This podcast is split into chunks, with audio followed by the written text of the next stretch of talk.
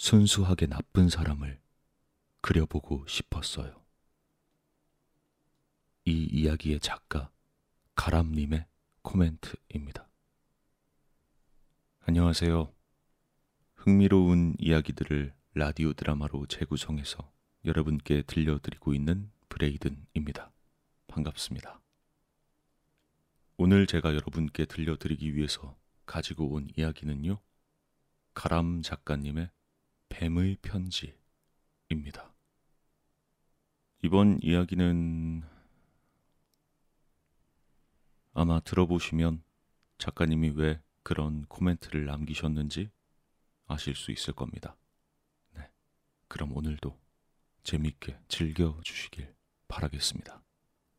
여러분의 구독과 팔로우 그리고 좋아요와 이쁜 댓글은 제게 정말 큰 힘이 됩니다.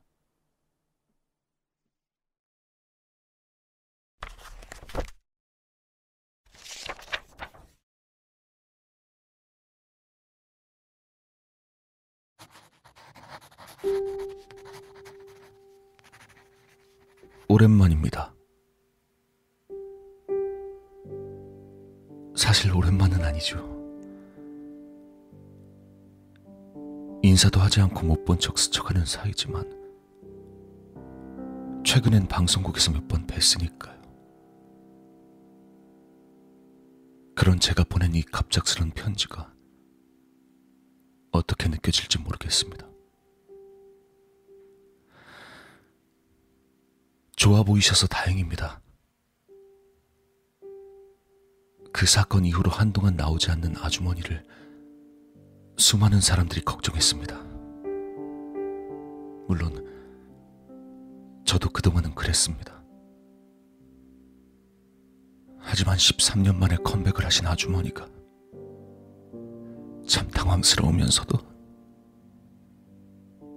저의 마음 한구석을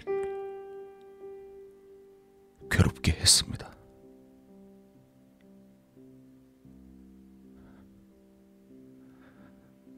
얼마 전 아주머니께서 나오신 프로그램 잘 봤습니다.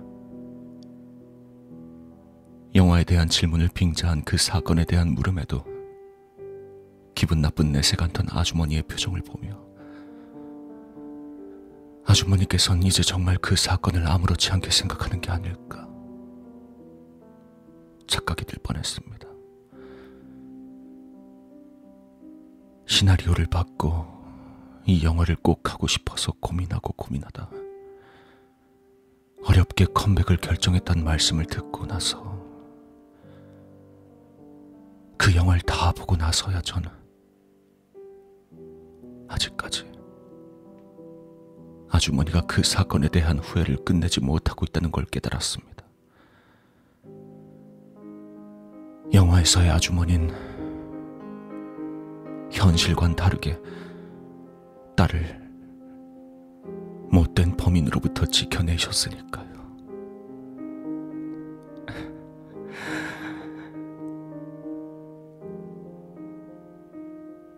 따님이 제일 보고 싶을 때가 언제냐는 배려 없고 멍청한 질문에 아주머니께서 옛날처럼 교복을 입고 인사하던 예나가 꿈에 나왔을 때라고 하셨죠. 저 역시 옛날 떠올리면 제일 먼저 중학교 입학식 때 처음 교복을 입고 자랑하던 예나가 생각납니다. 그때 제가 입고 있던 자주색 촌스러운 교복은 앞으로 자랄 것을 대비해 두 치수나 큰 것을 샀었고 덕분에 맞지도 않는 남의 옷을 훔쳐 입은 것 같았어요. 그래서 예나가 교복 입은 모습을 처음 봤을 땐 전 그 교복이 저와 같은 교복이 아닌 것 같다는 착각까지 들었어요.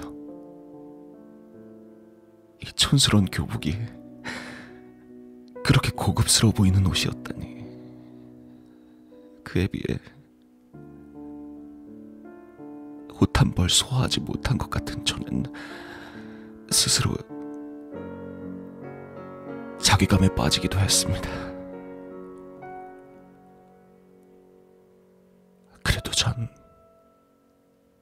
곧잘 예나를 따라하곤 했습니다. 예나의 긴 생머리도 따라하고 무릎 위로 오는 치마 길이도 따라하고 선생님께 혼나면서도 매니큐어를 따라 발랐어요. 아, 예나가 가디건을 걸치고 오는 날에는 저도 인터넷에 들어가 비슷한 가디건을 하루 종일 찾았죠. 분수도 모르고 자꾸만 자신을 따라하는 저에게 예나는 한 번도 싫은 내색을 하지 않았어요. 그런 예나의 생글생글 웃는 모습도 따라해 보려고 거울 앞에서 멍청하게 웃어 보인 적도 있어요. 하지만 거울 속에는 귀신 같은 머리카락을 축 늘어뜨린 얼빵한 여자의 하나가 맹하니 웃고 있었습니다. 예나처럼 머리카락이라도 따으면 나아질까 잠시 생각했지만 시도하진 않았습니다. 초등학교에 다닐 때부터 이미 아무리 머리카락을 따도 예나의 머리카락처럼 따지지 않는다는 걸 깨달았거든요. 혼자 하기엔 벅찬 머리였으니까요. 그러던 어느 날엔 체육복을 갈아입는데 예나의 목에 새로 산 목걸이가 반짝거렸어요. 눈을 뗄 수가 없었습니다. 비취색 보석이 박힌 금 목걸이였는데 기억하시나요? 아저씨께서 해외 촬영을 갔다가 사오신 거라고 예나가 자랑을 했었어요. 예나의 물건을 탐내서 비슷한 것을 따라 산 적은 많지만 갖고 싶었던 건 그게 처음이었습니다. 예나도 그때 그걸 느꼈는지 체육복 뒤로 목걸이를 재빨리 숨겨버렸어요. 목걸이를 바라보던 제 눈길이 길을 잃고 흔들렸습니다. 그리고 뒤늦게 남의 것을 탐했다는 것에 부끄러움을 느꼈습니다. 맞아요. 전 예나가 참 부러웠습니다. 하지만 그건 교복이 잘 어울려서도 긴 생머리가 잘 어울려서도 비취색의 고급스러운 목걸이를 가지고 있어서도 아주머니와 아저씨처럼 유명 배우의 딸이기 때문도 아니었습니다. 40을 향해 달려가지만 늙기는커녕 성숙미가 더해진 아름다운 엄마와 부드러운 카리스마를 가진 매너 좋은 아빠를 두었으니까요.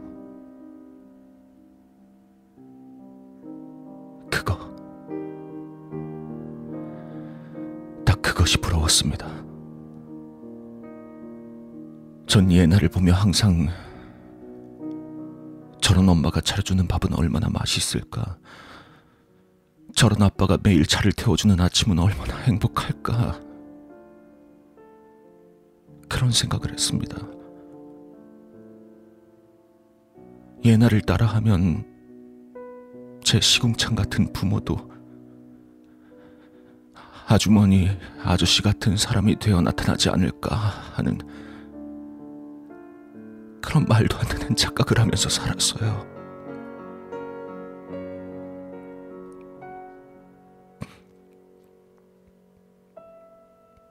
아주 나중에 아저씨가 사실은 예나의 새아빠고 예나에겐 따로 아빠가 있었다는 사실을 알았음에도 저는 여전히 예나가 부러웠어요.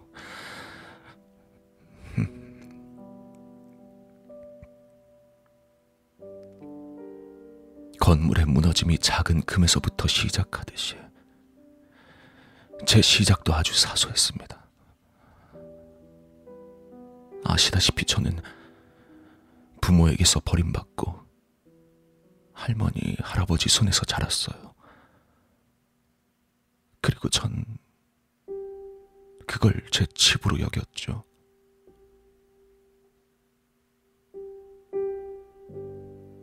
중학교 입학식 날.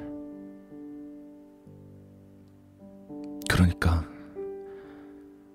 가뜩이나 큰 폼의 교복을 입고 쭈뼛대고 있는데 할아버지께서 갑자기 쓰러지셨다고 연락이 왔습니다. 근데 전 다행이라고 생각했어요.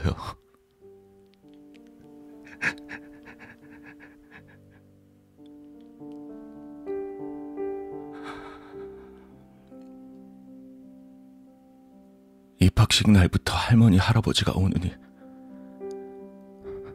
부모님이 일이 너무 바빠서 오지 않았다고 거짓말하는 쪽이 훨씬 보기 좋다고 생각했거든요.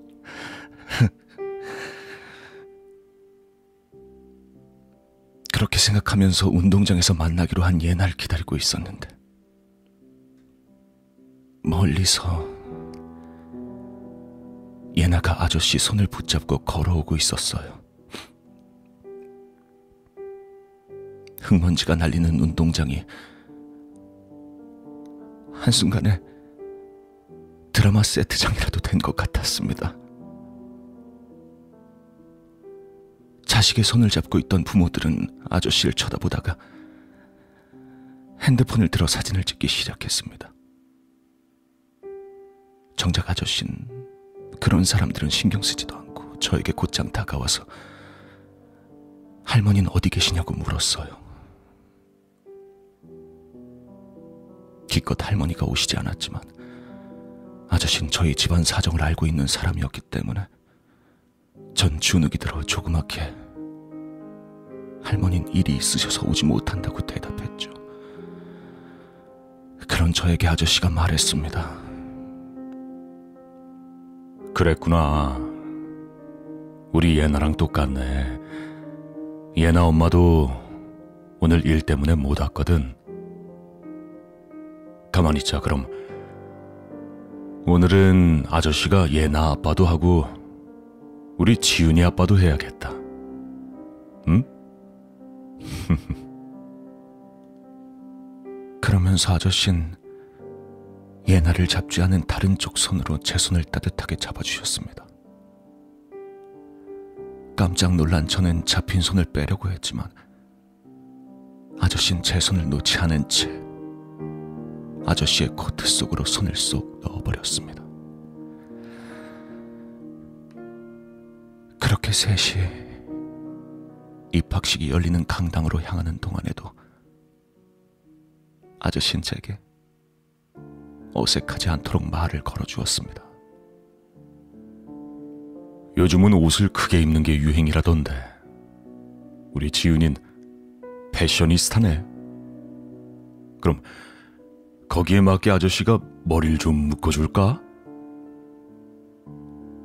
슬쩍 예나를 쳐다보니 예나가 자랑스러워하는 눈빛으로 아저씨를 쳐다보고 있었습니다.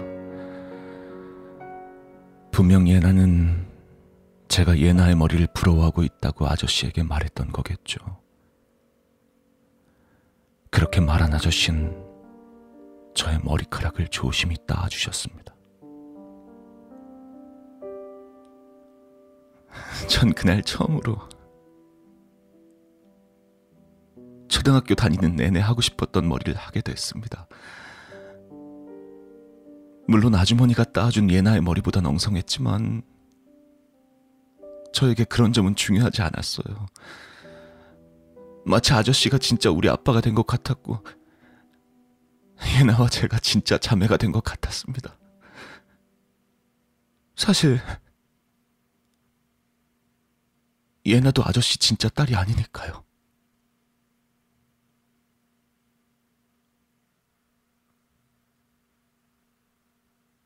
전 그날부터 아빠가 가지고 싶어졌습니다. 쓸모없는 것이라도 못 갖는다는 것을 알게 되면 더 갖고 싶어지는 것처럼 전 아빠를 원했어요. 눈웃음을 따라 눈주름이 생긴 자상한 얼굴로 미소 짓는 아저씨가 머리를 쓰다듬는 예나를 부러워했습니다.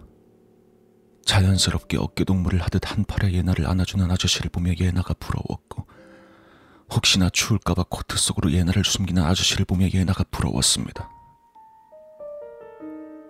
그러다 점점 저는 아저씨의 손길을 바라기 시작했어요.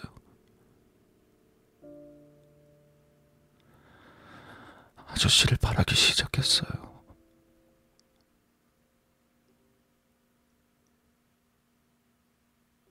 아주머니가 나오셨던 프로그램에서 중간에 깜짝 게스트로 아저씨가 나오셨죠.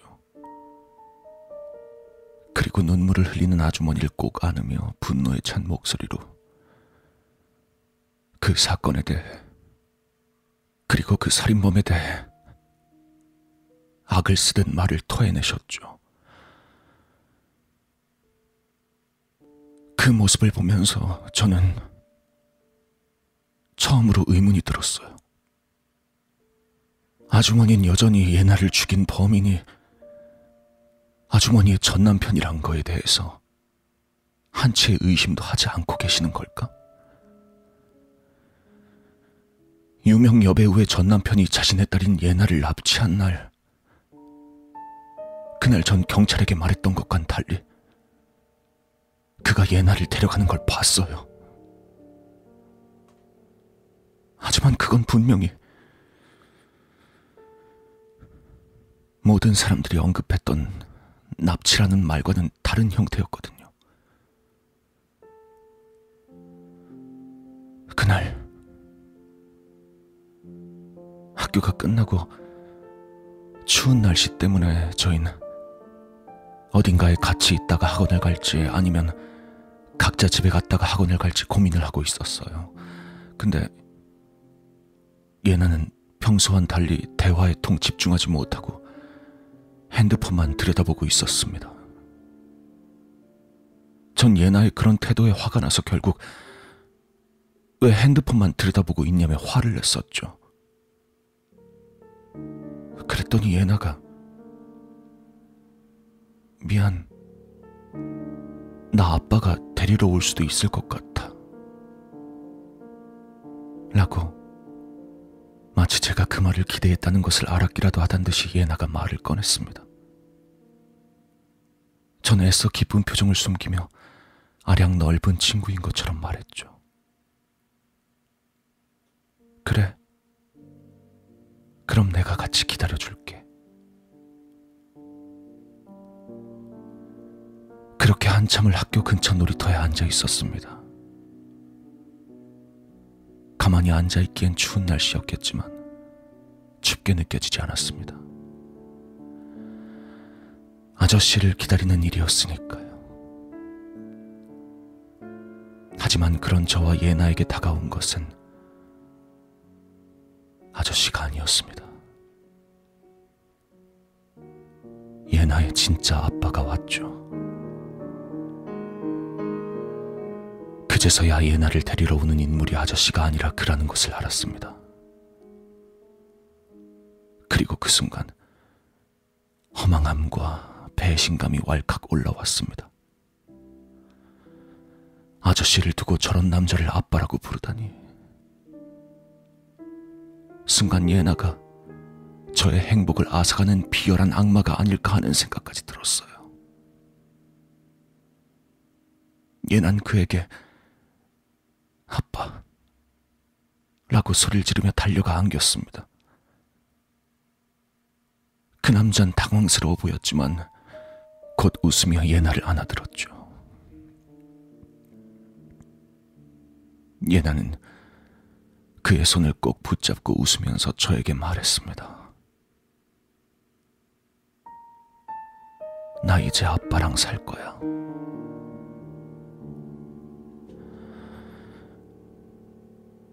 그 말을 듣고 제일 먼저 떠오른 건 아주머니와 아저씨의 얼굴이었어요. 저런 남자를 택하려고 두 분을 떠나겠다니. 예나는 그 남자의 손을 잡고 기다려줘서 고맙다며 떠나려고 했습니다. 전 예나를 잡고 물었습니다. 그럼 학원은? 조금 있다가 올 거지? 학원에서 다시 만나서 예나를 설득해 볼 생각이었어요. 하지만 예나에게서 돌아온 대답은 절 한없이 실망시켰습니다. 미안. 학원엔 이제 안 갈 거야.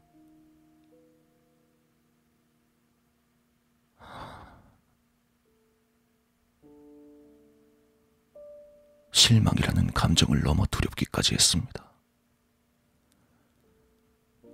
이제 곧 우리 중학생 시절은 끝나고 서로 다른 고등학교를 배정받았기 때문에 이대로 예나가 사라져버릴 것만 같았습니다. 그런 저를 바라보던 예나가 저에게 다가와 평소 그렇게나 아끼던 목걸이를 제 손에 쥐어주었습니다. 그 값비싸 보였던 비주색 보석의 금목걸이를 말입니다.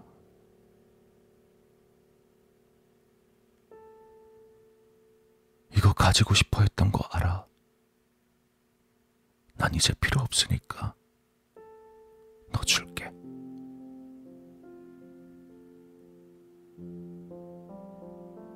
두려움은 잠시였습니다. 전 정말 기쁜 마음에 표정 관리도 하지 못한 채 제 손바닥 위에 놓인 목걸이를 쳐다봤습니다. 비록 예나에게 받은 거지만 아주머니 아저씨와 한층 가까워진 기분이 들었습니다. 동시에 예나가 이 목걸이와 어울리지 않는 여자가 된 것 같았거든요. 예난 이제 자상한 눈웃음과 부드러운 카리스마가 있는 아빠가 없으니까요. 별로 잘난 것 없는 아빠의 후줄근한 차를 타고 학교에 다닐 예나가 조금 불쌍해졌지만 그보다 예나가 제자리를 찾은 거라는 생각이 더 크게 들었습니다. 그날 밤에 아주머니께서 전화를 했었죠. 예나가 집에 들어오지 않는다고. 전 예나가 진짜 아빠와 있다는 사실을 알면서도 그 사실을 말하지 않았습니다. 그것이 예나가 원한 것이라고 생각했기 때문이었어요. 진짜 자리로 돌아가는 것. 말입니다.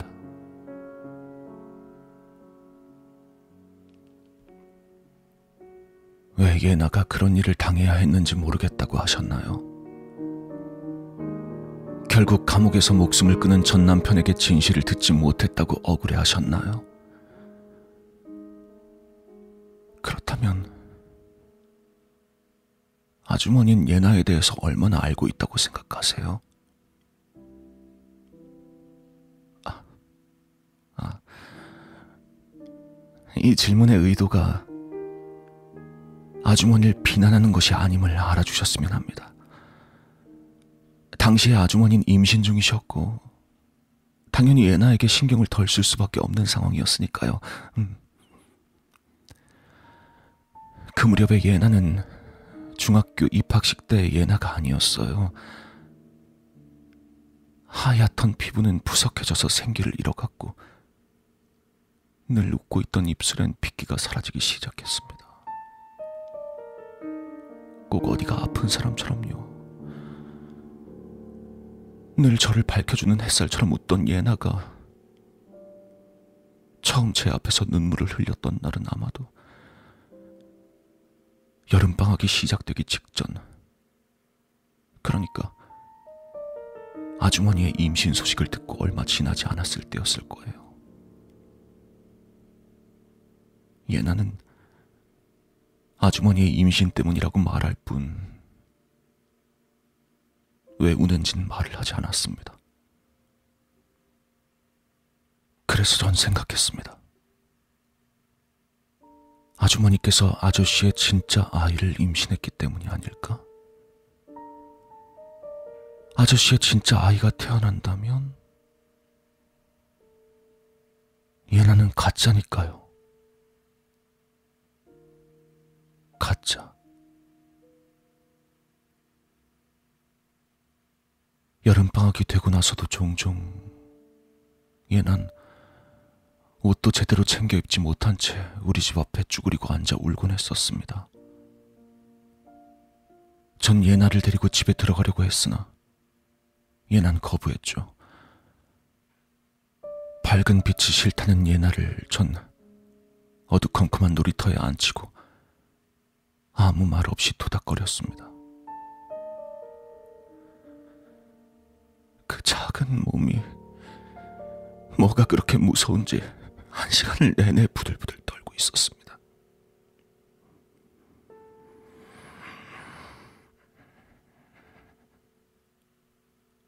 하늘이 한층 어두워지니 놀이터 가로등에 불이 들어왔습니다. 그제서야 전 예나를 제대로 볼 수 있었습니다. 얼굴은 보이지 않지만 언뜻 보이는 예나의 옷 속은 모기가 문 것 마냥 빨간 자국들로 가득 차 있었습니다.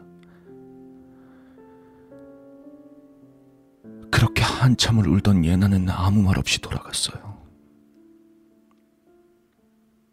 그런 일이 몇 번이나 반복되던 어느 날 예나가 말을 꺼냈습니다. 그때 저로선 예나가 하는 말을 완전히 이해하지 못했죠.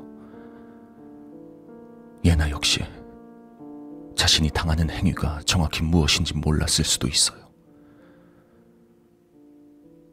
예난 아저씨가 맨 처음 예나에게 그 행위를 강요할 때 그 말을 기억하고 있었습니다. 그거 아니, 예나야. 지금 엄마가 예나 동생을 임신을 하게 돼서 아저씨랑 사랑을 잘 나누질 못해. 그래서 예나가 엄마 몰래 아저씨를 도와줬으면 좋겠어. 왜냐하면 아저씨는 엄마를 사랑하고 엄마를 쏙 닮은 예나도 사랑하기 때문이야.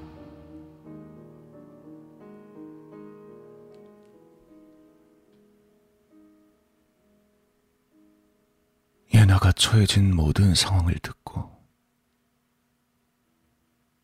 제가 제일 먼저 생각한 게 뭔지 아세요?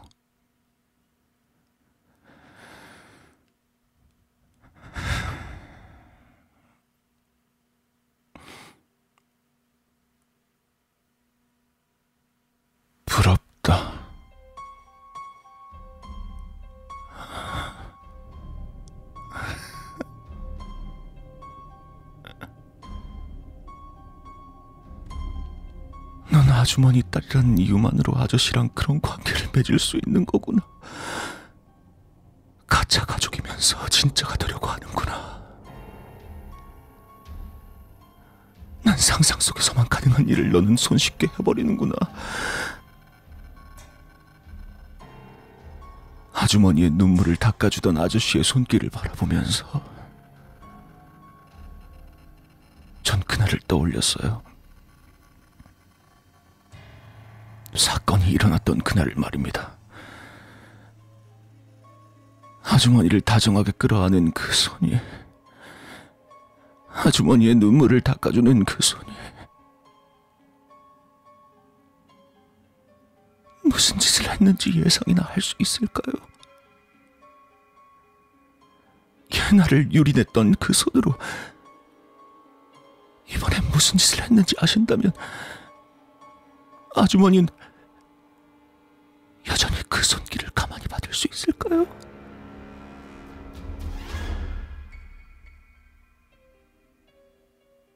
전 다음 날 예나의 부탁으로 그 집에 갔었어요. 그 집은 후줄근한 차와 마찬가지로 낡은 벽돌집이었습니다.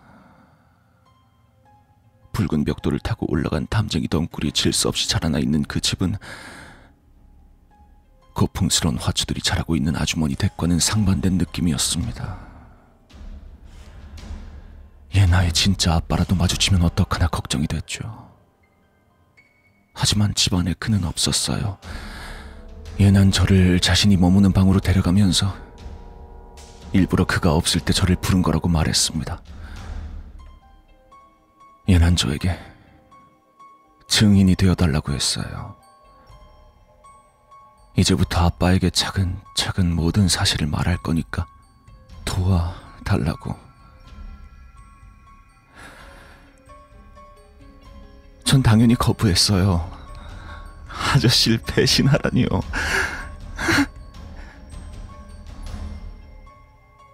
예난 저를 원망스럽게 쳐다봤어요. 예나의 그 커다랗고 예쁜 눈에 눈물이 가득 고였습니다. 그때였어요. 조용했던 집이 초인종 소리로 가득 찼습니다. 예난 저에게 여기 앉아서 좀 더 생각해 달라고 말하곤 그대로 방을 나갔어요. 전 더 생각해 볼 가치도 없다고 생각했어요. 그래서 예나가 방을 나서고 얼마 지나지 않아 집을 나가기 위해서 조심히 방문을 열었습니다. 문틈 사이로 예나를 찾아온 손님이 보였어요. 집으로 찾아온 사람은 바로 아저씨였습니다. 아마 예나의 진짜 아빠가 아주머니께 보낸 문자를 먼저 봤던 거였겠죠. 아저씨는 다짜고짜 예나를 보고 자신이 잘못했으니 모든 걸 없던 일로 하자고 말했습니다. 전 본능적으로 문 뒤로 숨었습니다. 아저씨는 앞으로 아무 짓도 하지 않을 테니 모든 걸 비밀로 하고 집으로 들어가자며 예나를 끌고 가려고 했습니다. 예나야, 내가 너 여기 있는 걸 어떻게 알았겠니? 너희 아빠가 연락하신 거야 나한테. 너희 아빠도 사실은 네가 여기 있는 걸 불편해하고 계셔. 응?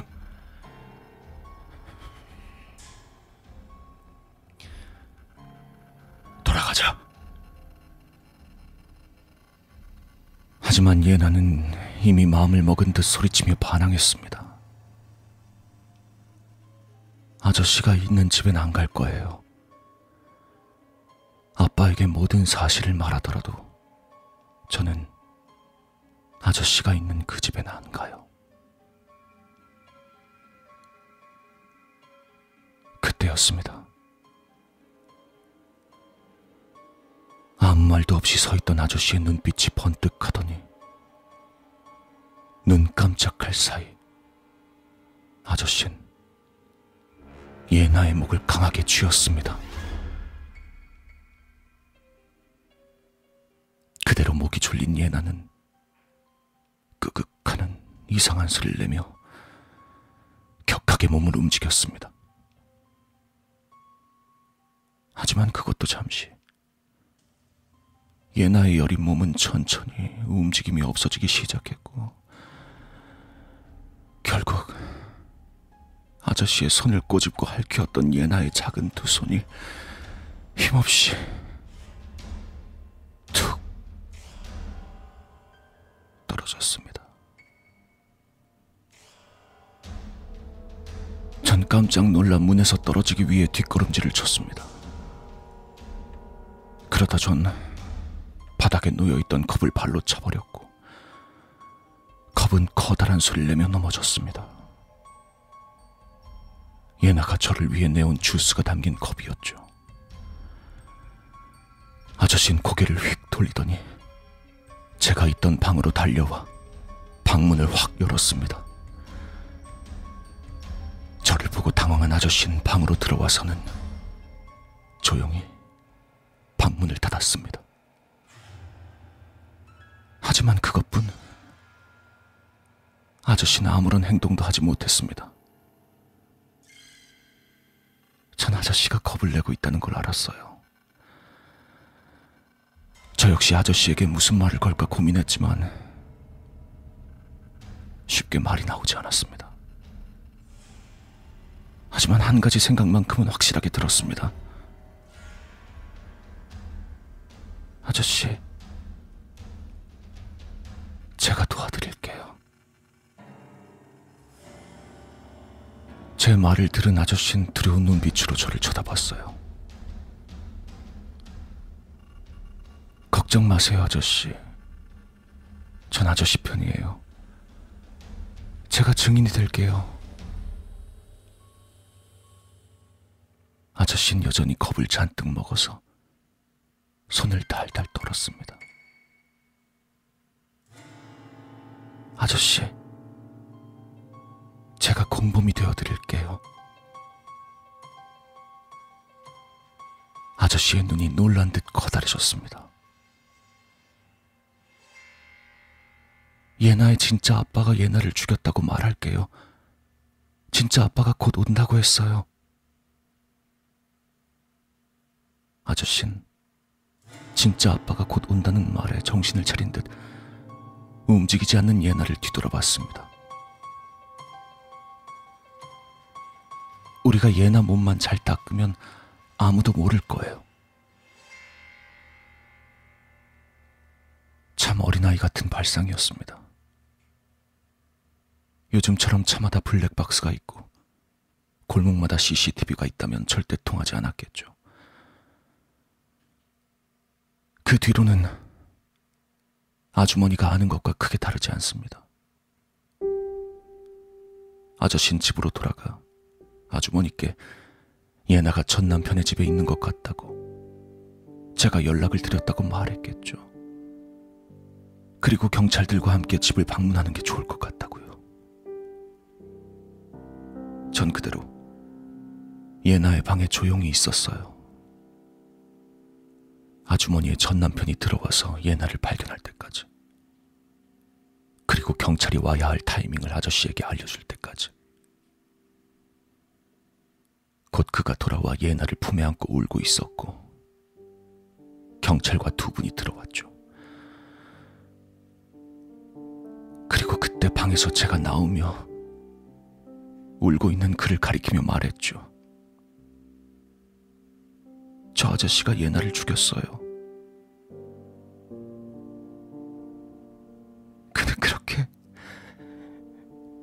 전 와이프를 잊지 못해 자신의 딸을 죽인 살인자가 되었습니다.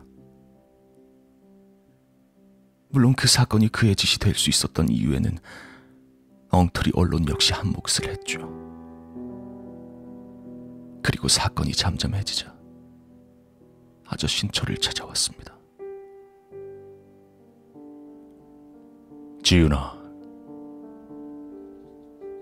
지은이가 아저씨를 도와준 대신에 아저씨도 널 도와줄게. 이 공범이란 건 서로 도와야 가능한 거거든. 우리 지은이 혹시 뭐 원하는 게 있니? 아, 그러고 보니까 너 꿈이 예나 엄마처럼 배우가 되는 거랬지. 그래. 내가 널 배우로 만들어 줄 수 있어.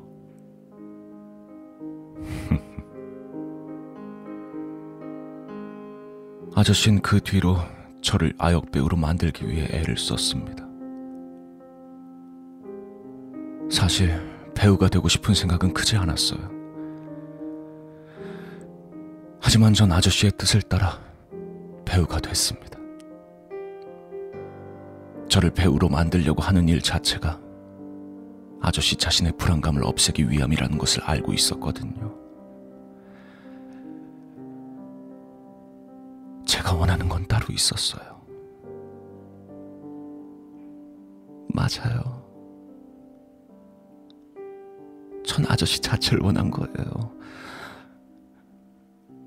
하지만 그땐 힘들어 보이는 아저씨에게 그 말을 할 수가 없었어요. 대신 아저씨에게 처음으로 부탁 한 가지를 했습니다. 아저씨, 저에게 목걸이 하나만 사주실 수 있어요? 비취색 보석이 달린 목걸이만 아니면 돼요.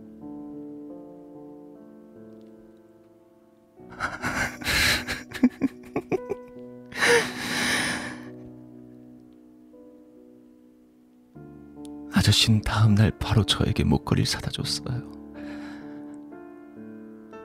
맞아요. 아주머니가 생각하시는 그 목걸이가 맞아요. 제가 아역 시절 때부터 한 번도 목에서 뺀 적이 없어서 주목받았던 그 빨간 보석의 목걸이 말이에요.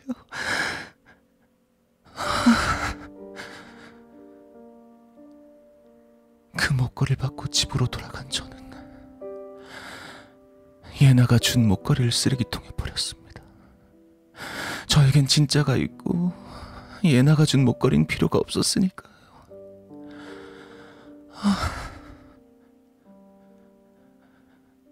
전 그때부터 그 누구의 무엇도 부러워하지 않았습니다. 아저씨가 저에게 사줬던 그 목걸이가 저에겐 제일 소중한 보물이었으니까요.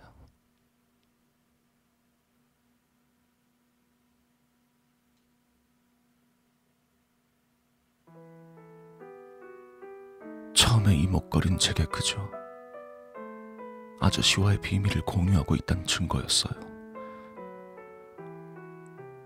하지만 침대에 누워 가만히 목걸이를 들여다보고 있으면 매일매일 그 작은 물건의 의미는 점점 커져만 갔습니다. 어린 마음에 전 제가 예나가 될 수 있을 거라고 생각했습니다. 결국 예난 죽었고 아주머니의 아이는 유산됐으니까요. 어쩌면 어쩌면 아저씨가 저를 배우로 만들려고 하는 행동이 사실은 입막음이 아니고 사랑이 아닐까 생각하다가 낸 결론은 저도 아저씨에게 특별한 사람이 될 수 있다는 거였거든요. 그리고 점점 이 목걸이가 아저씨의 사랑처럼 느껴졌습니다. 전 아저씨에게 애정을 갈구했습니다. 그리고 아저씨는 그것에 맞춰 저에게 모든 것들을 해줬어요. 제가 갖고 싶다고 말한 것은 대부분 다 가져다 주셨죠.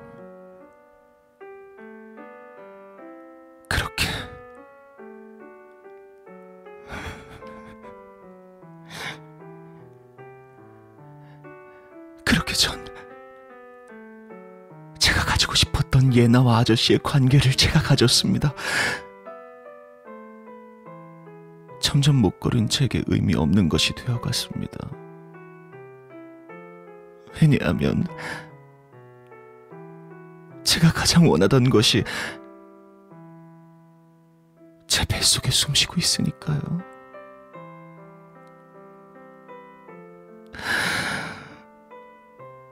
정말 행복했습니다. 앞으로는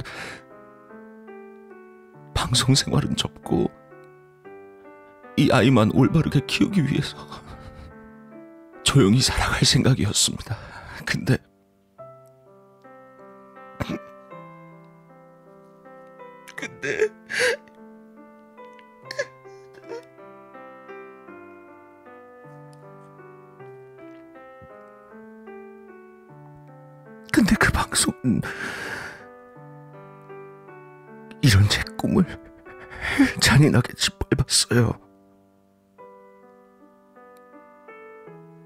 주머니를 아는 아저씨를 마지막으로 전 자리에서 일어났습니다.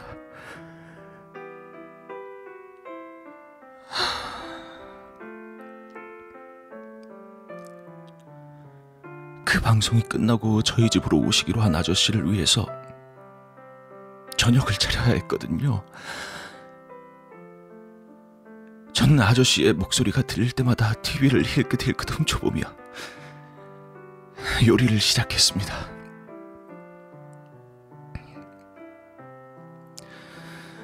(13년) 만에 컴백으로 시작해 아주머니의 눈물로 클로징을 따르는 그런 식상하고 뻔한 인터뷰는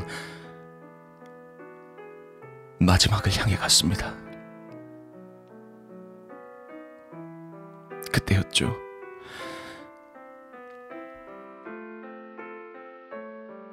마지막 질문 하나만 드리고 마치도록 하겠습니다. 조금은 어, 무거운 질문이 될지도 모르겠는데요. 두 분은 그렇게 아이를 잃으시고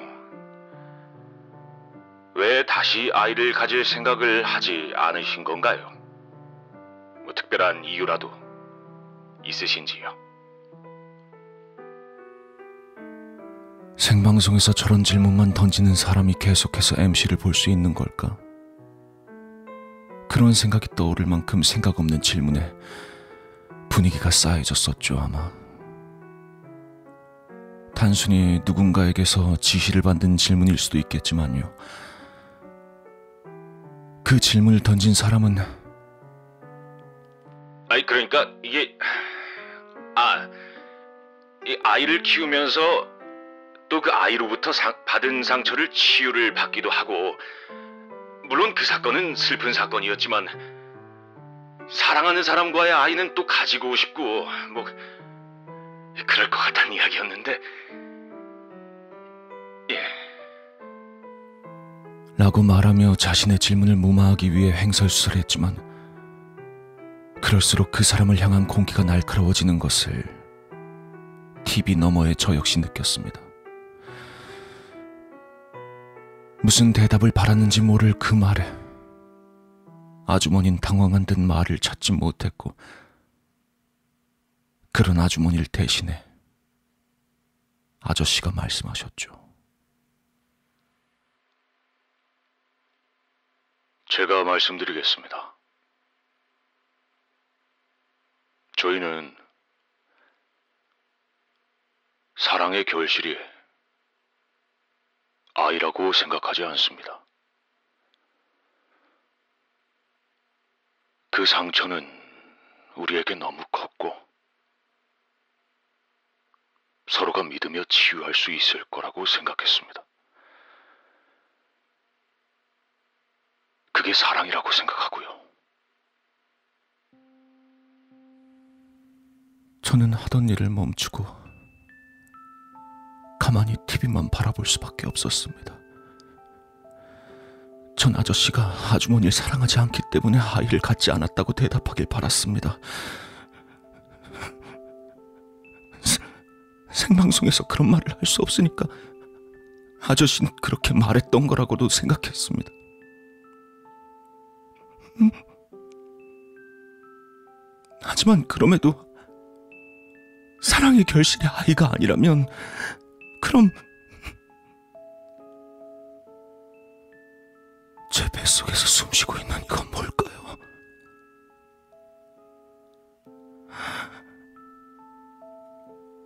갑자기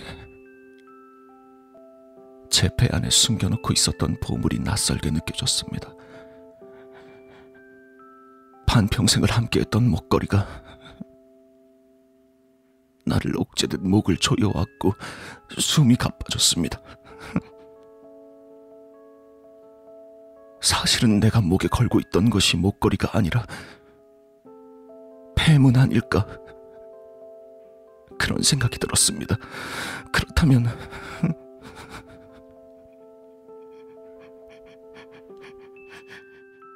내 배에 들어있는 것도 뱀의 새끼라고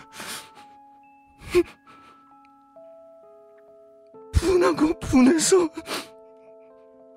숨이 막혀왔습니다.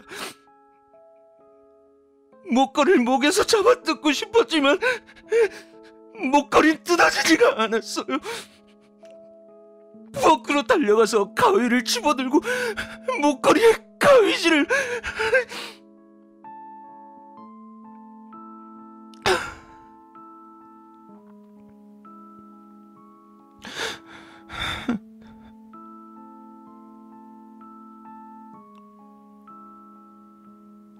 목걸이에 가위질을 마구 하고 나서야 목걸이로부터 벗어날 수 있었습니다.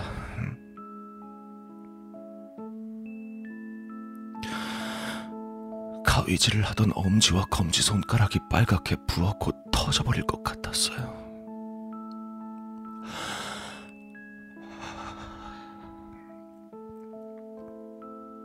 뒤늦게 아픔이 밀려왔습니다. 이 아픔이 손가락의 아픔만은 아니라는 것을 이젠 전 알아요.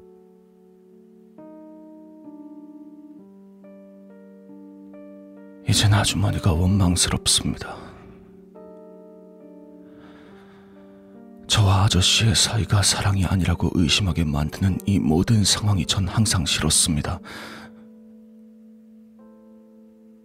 저도 이젠 지쳤을지도 모르겠습니다. 이젠 더 이상 아저씨의 마음에 들기 위해 애쓰고 그 사랑을 의심하고 싶지 않아요.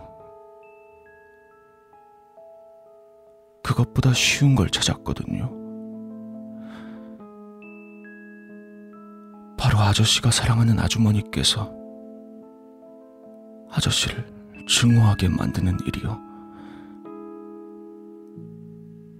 그렇게 되면 제 뱃속에 들어있는 게 무엇이든지 아저씨에게 남는 건 우리뿐이잖아요?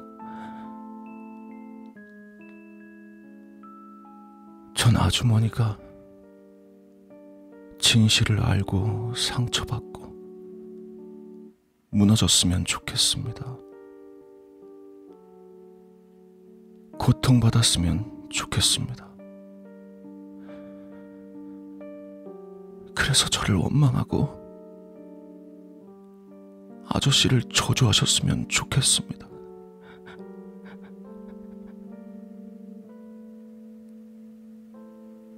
전 이제 아저씨와 함께 지옥으로 처박힐 준비가 있습니다.